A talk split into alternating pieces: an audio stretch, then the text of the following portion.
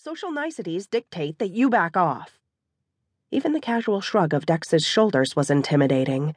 The movement called attention to his imposing stature. At five foot eight, I don't consider myself short, but when being stared down by a six foot four, heavily muscled god of a man, I felt as small as a child. No, he informed me. Tell me what's going on with you, Sparrow. It was no longer a friendly question. It was an order. Dex didn't outrank me, but I found myself cracking anyway. My body shifted, and my eyes cut to my desk, where the note lay on my keyboard.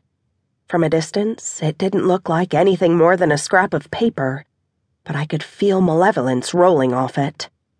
Dex's long fingers snatched it up. Don't! I protested but his eyes were already scanning the sickening words. In the five seconds it took him to read it, his features twisted from disapproval to rage. His eyes were twin blue flames when they found mine. Who sent this? I don't know. I just found the envelope in my box. It's probably not even for me. It might be evidence from a case someone didn't label properly. It's addressed to Kathy, not Katie. Dex's hard expression told me I was being willfully ignorant. Kathy can be short for Catherine. Don't pretend like you don't know it's for you. I don't know that, I snapped to cover the fact that I suspected he was right.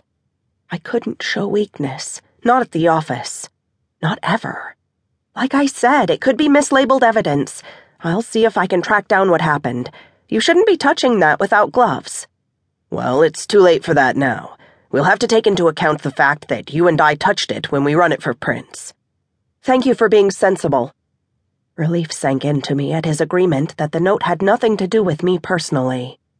I'll just take this to the lab and. Not yet, you won't, Dex cut over me. We are showing this to Frank. Why? It's part of one of my cases. He doesn't need to. This time he stopped me with a low growl. His fingers tightened around my wrist again. I already told you to stop pretending. We both know this is a personal threat, Katie, and I'm not letting you bury it just because you're scared.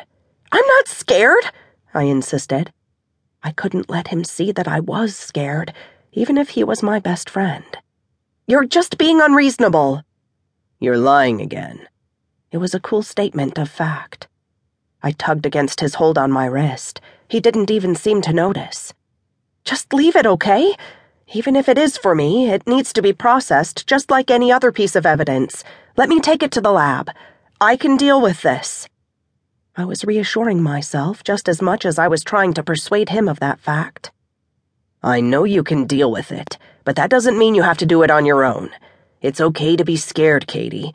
This is some scary shit, and that's why I'm not going to let you quietly try to handle it by yourself. You're not going to let me? That truly got my hackles up. I didn't usually mind my friend's pushiness, but right now, with my emotions fraying, I couldn't face it. Careful, Dex. Your alpha douche is showing. To my surprise, he chuckled darkly. oh, Sparrow, you haven't even glimpsed my alpha douche. I can assure you, he would most certainly not appreciate that title. I shifted uncomfortably. His touch on my wrist suddenly burned much hotter. My eyes slid away from his. Damn it, Dex, I muttered, my confident facade cracking ever so slightly. Don't make this a big deal. Please. I'm not making it a big deal. This is serious, Katie. You're going to talk to Frank about it, and you're going to keep me updated. Don't keep things like this from me. I won't let anything happen to you. I glanced up at him and saw a hint of fear for me flash through the righteous anger in his eyes. That swayed me more than his demands. My partner cared about me. I wouldn't let anything happen to you either, Dex, I admitted. Thanks for looking out for me. The taut lines around his full mouth softened. Always.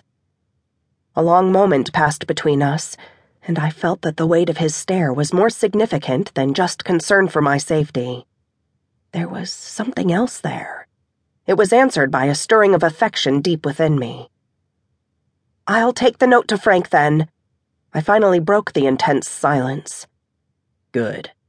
Dex's voice was a touch deeper than usual as he delivered his approval. It made me feel warm inside.